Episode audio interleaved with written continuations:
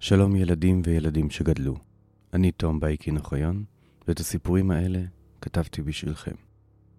בשבוע האחרון, העולם הוכה בתדהמה כאשר רוסיה תקפה את אוקראינה. מכיוון שגם אנחנו חלק מהעולם הזה, לא הרגשנו שיהיה זה נכון להמשיך פשוט עם העונה, ולכן אנחנו עוצרים את הפרקים המוקלטים בשביל להגיש לכם שני פרקים חדשים ומיוחדים שהוקלטו ונערכו במהרה, במיוחד לנוכח האירועים האחרונים. שני הפרקים יספרו על אוקראינה ועל רוסיה בתקופות שונות, ושניהם יעסקו בשד הנורא שהוא מלחמה. לכן, אנחנו ממליצים להורים שילדיהם רגישים במיוחד להאזין לפרקים לפני השמעתם. לסיפור זה קוראים "אל תתעסקו" עם אולגה מקייב, והוא לוקח אותנו אל הארצות הקרות והאכזריות של מזרח אירופה. ארצות בהן כדי לשרוד היה עליך להיות קשוח וקשה, כמו האדמה הקפואה בחודשי החורף, וחסר רחמים כמו הרוח הצפונית.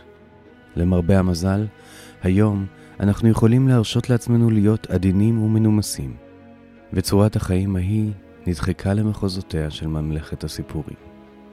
כמו הסיפור הזה.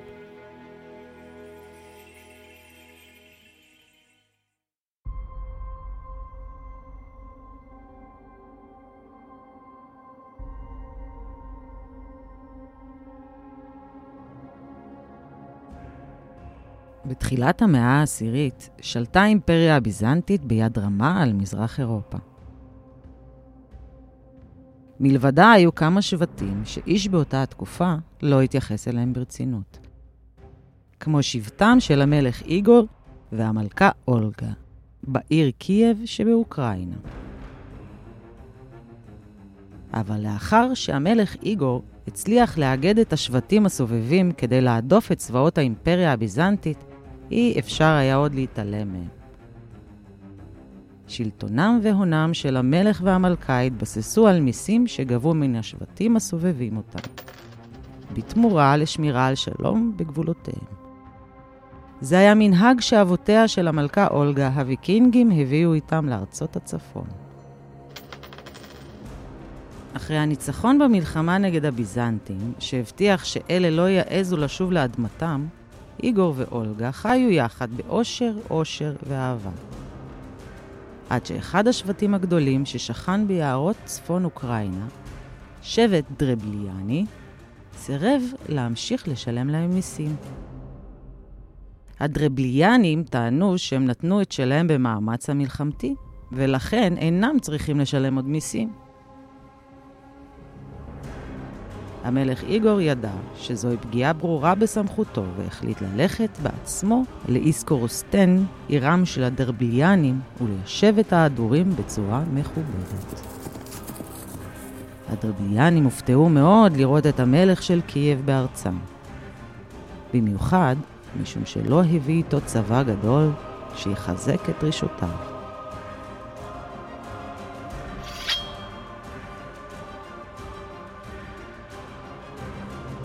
לפני שהלה הספיק להבין את הטעות האיומה שעשה, הם לכדו אותו והרגו אותו.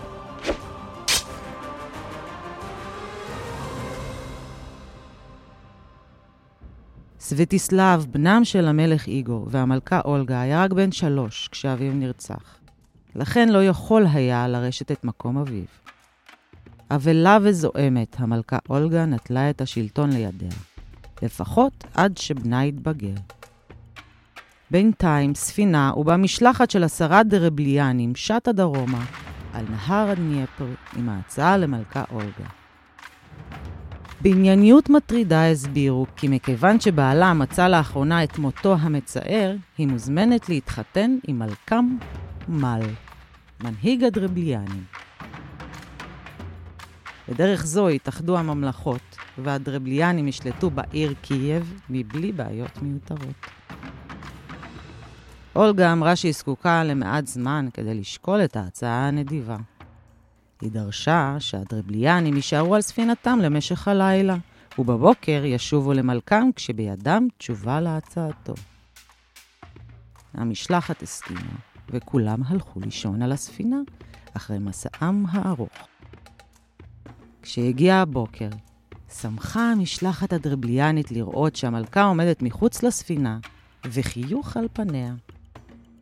היא הזמינה אותם לרדת מספינתם אל העיר, כדי לחגוג את איחוד הממלכות הקרוב. אך ברגע שאלה צעדו מספר צעדים על הרציף, הוא קרס תחתם, וכולם נפלו לתעלה עמוקה, שאותה אולגה ציוותה על אנשיה לחפור בשקט במהלך הלילה. לפני שהמשלחת הבינה את המתרחש, החלו ליפול עליהם סלעים ואדמה, וכולם נקברו חיים. בינתיים המתין המלך מל בעירו לתשובתה של אולגה. הוא לא ידע מה עלה בגורלה של המשלחת, אך לא מיהר לקפוץ למסקנות. כעבור זמן מה הגיע מן העיר קייב שליח רכוב ובפיו בשורה.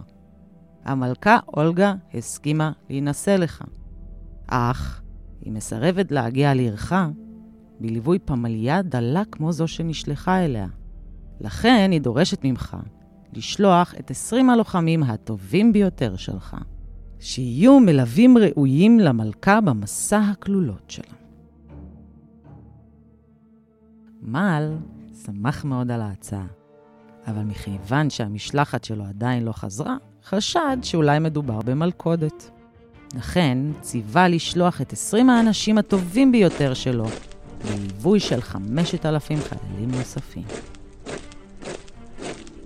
כך הגיעה משלחת שנייה מהמלך מעל אל המלכה אולגה. בזמן שאלפי החיילים הדריבליאנים חיכו מחוץ לעיר, 20 החיילים הטובים ביותר צעדו אל אולם המלכות המפואר של אולגה. שם גילו להפתעתם כי המלכה מסרבת בכל תוקף לראות אותם.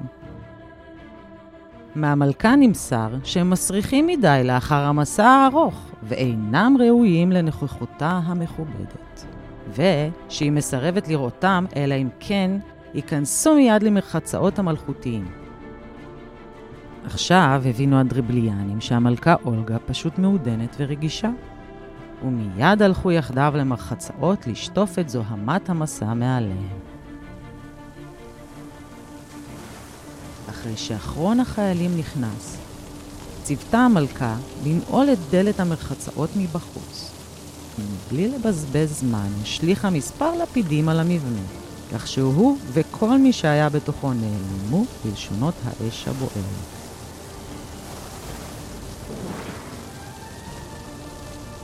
לאחר מכן שלחה אולגה הודעה אל הצבא שחיכה בפאתי העיר, כי לצערה היא חייבת לסיים משתה גדול לזכר בעלה לפני שתוכל להינשא בשנית. אבל היא תשמח אם הם יצטרפו למשתה. בצירוף להזמנה הגיעו למחנה החיילים עשרות חביות גדולות של וודקה אוקראינית משובחת.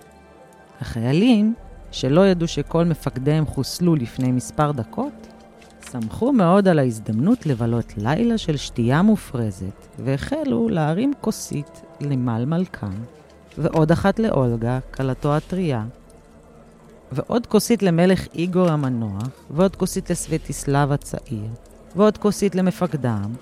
כך המשיכו עד שלא נותרו שמות בראשיהם, ומשקה בחביותיהם. לבסוף הכריעה השתייה את החזקים שבהם, וכל החיילים נפלו בשינה עמוקה.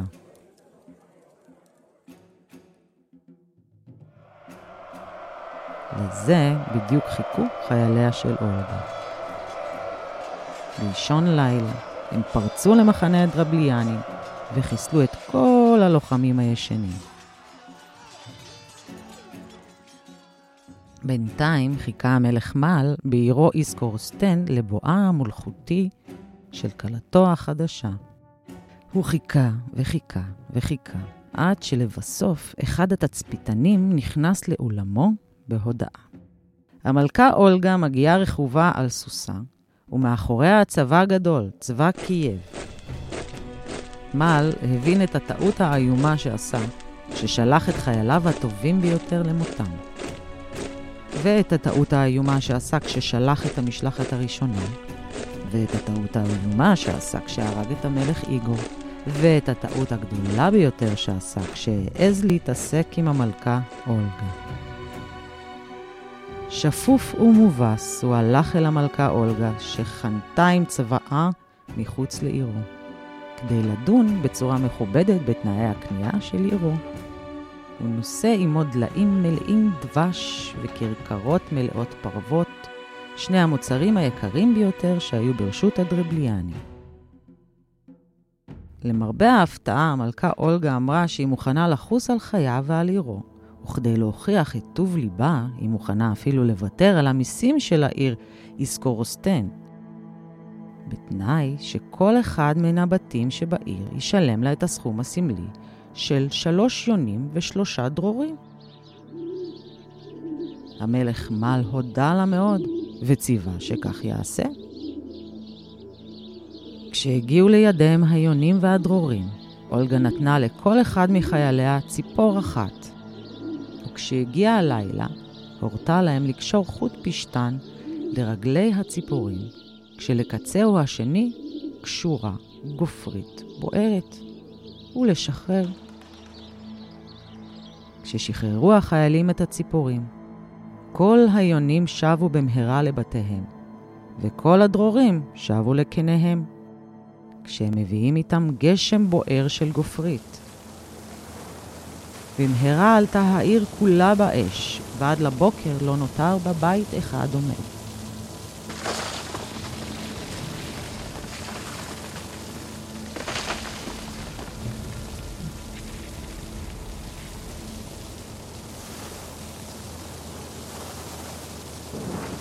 השמועה על נקמתה האכזרית של המלכה אולגה נפוצה במהרה ברחבי הארץ. ובזה אחר זה הגיעו מלכים וראשי שבטים שהתחננו לשלם מיסים לארמון המלוכה בקייב. כך הפכה אולגה למלכה הראשונה של האימפריה הרוסית. אימפריה ענקית שהסתרה על אדמות רוסיה, אוקראינה ובלרוסיה. לא עבר זמן רב, ואפילו האימפריה הביזנטית הזמינה אותה לבקר בבירה קונסטנטינופול, כדי לדון בצורה דיפלומטית במסחר ושיתוף פעולה בין האימפריות. ביקורה של המלכה אולגה בבירת האימפריה שינה אותה לחלוטין. פתאום ראתה אילו חיים יכולים היו להיות לאנשיה. אנשי קונסטנטינופול לא חיו מציד, כיבוש ונקמה. הם חיו חיים של מסחר ותרבות ושגשוג. היא ביקרה בכנסייה הקרויה אגיה סופיה, וכל כך נדהמה מהפאר וההדר של הארכיטקטורה היפהפייה שלה, והגיעה למסקנה ששם ודאי שוכן אלוהים. לאחר ביקורה החליטה המלכה אולגה לנטוש את אלי הוויקינגים הישנים, להמיר את דת עמה לנצרות ולפתוח בעבודה הקשה הנדרשת כדי לרכך את עמה המחוספס, ולקדמו לעולם התרבות, הנימוסין והחוכמה. היא הייתה המלכה הראשונה במזרח אירופה שעזבה את הדת הישנה, ולימים זכתה לתואר אולגה הקדושה.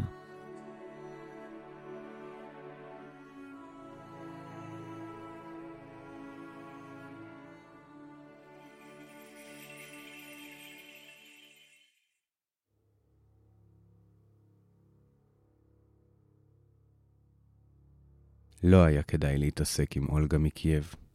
היא לא הייתה כמו הנסיכות העדינות מסיפורי האגדות, והנקמה שלה ידועה בתור אחת האכזריות בהיסטוריה. אותה היסטוריה מלמדת אותנו שנקמות לא מבהילות לשום צורה של פתרון, אלא רק מוסיפות צער למציאות מצערת. הרגשתם פעם רצון להעניש מישהו שפגע בכם? איך הצלחתם להתמודד עם הרצון הזה? האגדה הזו הוקלטה במיוחד לנוכח המלחמה הכואבת באוקראינה. קראה אותה ילידת קייב, אולגה בייקין אוחיון. אני, תום בייקין אוחיון. היו שלום.